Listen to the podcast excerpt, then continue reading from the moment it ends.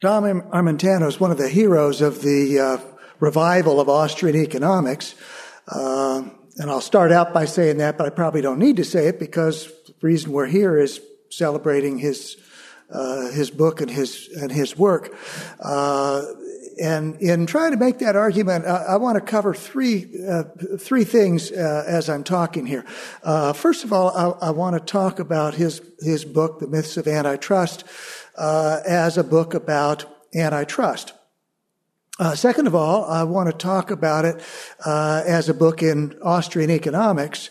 Uh, and finally, uh, I want to talk a little bit about the uh, the intellectual environment in economics at the time the book was uh, was written, because I think that it, it, makes it a little bit more impressive to think about about the book along those lines. Um, if we uh, if we think about the the the book along the lines of uh, a book on antitrust, uh, I mean, you got to say it holds up pretty darn well after 40 years. I mean, you read it, the arguments seem fresh. Uh, he, you know, he, goes through and and discusses and dissects uh, the uh, antitrust cases. So the book really holds up pretty well in defending the idea that uh, that antitrust laws are uh, against the public interest. Uh, now, and of course, it's interesting to, to uh, consider the degree to which arguments uh, uh, along those lines are persuasive. when I talk to my own students, I tell my students, if you want to understand why any policy exists, don't ask, why is this in the public interest? Ask yourself, who benefits from this policy and how much political power do they have? Uh, so that's an argument that uh, sort of suggests that um, it's interests rather than than uh, ideas that are important. Uh, and I guess as academics, we might rebel against that a little bit. Uh, and I'm thinking on the other side, there's that famous passage at the end of John Maynard Keynes' General Theory, uh, where Keynes says the, the ideas of economists and political philosophers are more powerful than is commonly understood. Indeed, the world is ruled by little else. Uh, and I try to articulate that clearly. Indeed, the world is ruled by little else uh, because my uh, former colleague Roger Garrison tells this story. Uh, he used that quotation in class. He uh, uh, used that quotation from Keynes in class. And then later on in an exam, uh, he relates back that a student writes on his exam, the world is ruled by little elves. so,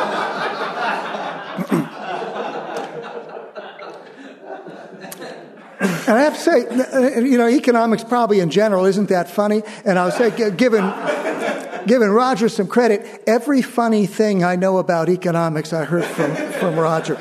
Uh, so, uh, so, you know, I mean, so it's interesting to consider, uh, you know, where, uh, you know, which is more influential, ideas or special interests. But I do think I do think they those uh, they go together.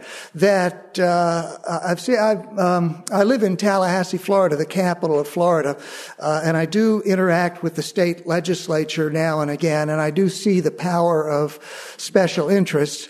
Uh, but I also see that in general on issues there are people on both sides, and I think the people who are on both sides have their own interests, but they need arguments to back those interests up.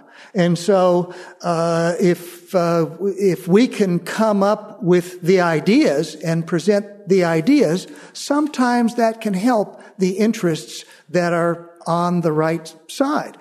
Uh, in fact, I, am remembering from my own experience having a, a, legislator call me up, a Florida legislator call me up because he read something that I had written, and he said, "We're holding hearings on this subject and so forth, and I've got this thing that you wrote." And he starts reading me over the phone. You said this and that and that and that. Uh, yeah, yeah.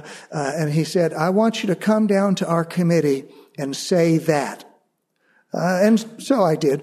Um, but, and, you know, when you think about the way that academics are used in the policy process, um, it's not that, uh, gosh, here's a college professor. This guy is so smart. Let's hear what he has to say. No, it's not that at all. you know, it's that, you know, here's somebody who has the appearance of neutrality because he's an academic and he's going to say something that bolsters my case. And so I'm going to try to get him to come down and give an argument that, that works on, on my, uh, on my side.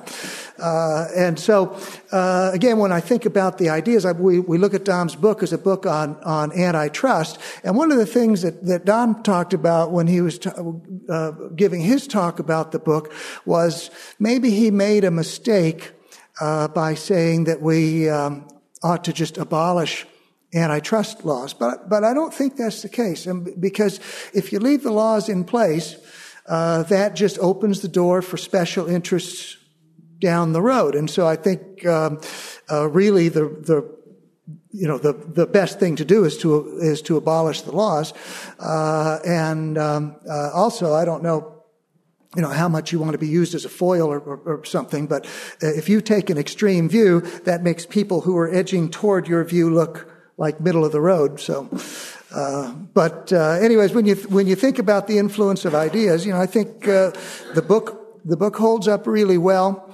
Uh, uh, when you read it, it gives good, solid arguments, uh, and and so it's a masterpiece in in antitrust. I want to think a little bit about the book also as a book in Austrian economics because it definitely has a solid Austrian foundation. Uh, and if you uh, if you read the myths of antitrust, you look on the first page of the book, and there's a, a footnote on the first page of the book that uh, references some uh, influences, and uh, the influences uh, Ludwig von Mises, Murray Rothbard, and uh, Alchian and Allen. How did those guys get in there?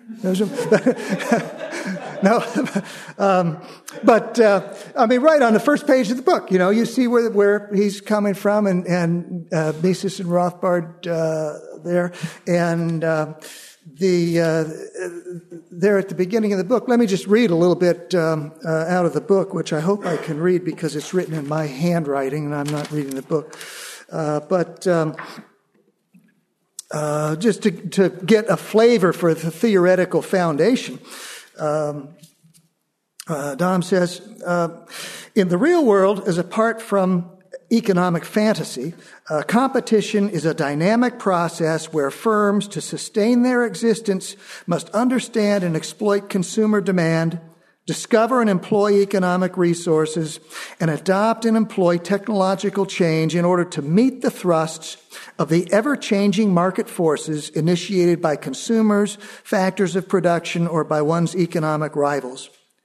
Competition is an endless series of differentiations and is as far from the docile and calm homogeneity assumptions as imaginable. Uh, differentiations of product, of service, of quality, of convenience, of advertising, of technology, of innovation, and of price are the very essence of market competition rather than imperfections or departures from some presumed ideal equilibrium. So you see, uh, you know, from the, the uh, uh references of uh, of people in, in, the Austrian school, you see this Austrian foundation in the book.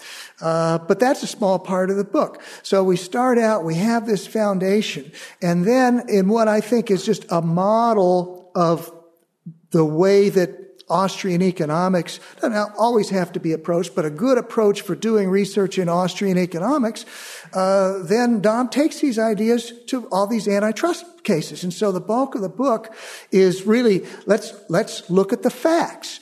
Uh, so he's got facts about the cases. Let's look at the cases. Let's look at what was said about them. Let's look at how these cases were actually decided. And so, uh, starting from this Austrian foundation, book is actually looking at real public policy issues using real facts.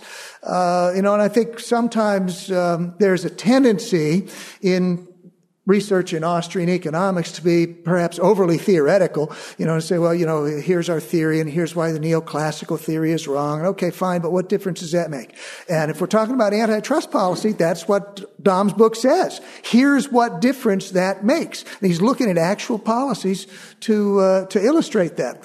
So, so um, I, I, think you know we can look as as I first wanted to do look at the book as a book on antitrust, but think about it as a book in Austrian economics. And when you look at it that way, it's a really good model for the way that we ought to be doing research in Austrian economics. I think that's another reason why the book has held up so well for 40 years. Um, and um, the final thing that I, I, wanted to talk about is the uh, the academic and intellectual environment in, in, economics at the time that the book was uh, was written. Uh, and I think Roy made some reference to this, the difference between what things were like in 1972 and 1982 uh, when the when the second book uh, came out. But um, uh, when you look at the at the evolution of the Austrian school, and you go back to 1972 or back to the 60s when you started writing the book, um, uh, the Austrian school was almost non-existent. I mean, I think if you get you get right in the middle of the 20th century, and that's probably not exaggerating too much to say there was one Austrian economist, which was Ludwig von Mises. Uh, we could talk about, I mean, there are other, uh, other people we could talk about. Um, you know, Hayek was still around, but he sort of moved to other, other things. Hutt, um, I mean, but really, Ludwig von Mises was, was the core of the school and maybe the Austrian school. If he wasn't there, we might not be here today. Uh, and from there, uh, there were a few students of Mises, uh, who were uh, doing some work in Austrian economics. And of course, Kirzner and Rothbard are two of the, the, the giants. Uh, so they were doing work, but they were doing work um, more or less in isolation. I mean, they were they were putting out their work, but there really wasn't an, an Austrian school as such. Uh, and I think, as Roy noted some of the facts, I mean, there was a big Austrian uh, revival that started in the 1970s with the there was conference in South Royalton, and then the conference that uh, Dom organized in Hartford the next year. Uh, so there was really a big revival in Austrian economics, so that the school starts rebuilding as we move through the 70s into the 80s and, and 90s uh, uh, to today. But if you go back to when this book was written, that intellectual infrastructure wasn't there. So there were a few books, and you know, uh, uh, Murray's book was was cited. Uh, so there were a few books, but there just wasn't that Austrian school that was there. And I mean, one of the things I'm kind of interested in, Dom, is how did you run across this stuff, and and and how was it that, uh, that you know you were uh, captivated by it in order to use that as a foundation for your ideas. Because, uh, I mean, at the time, uh, now, uh, when I was in, I was an economics major in college. I actually graduated from college in 1972 when the book was was published. And as a college student, uh, an economics major, I never heard of any of this stuff. You know, I mean, it was never presented in class. There wasn't you know, uh, so I mean, today uh, the Austrian school is prominent enough. If you read the New York Times, Paul Krugman is criticizing the school.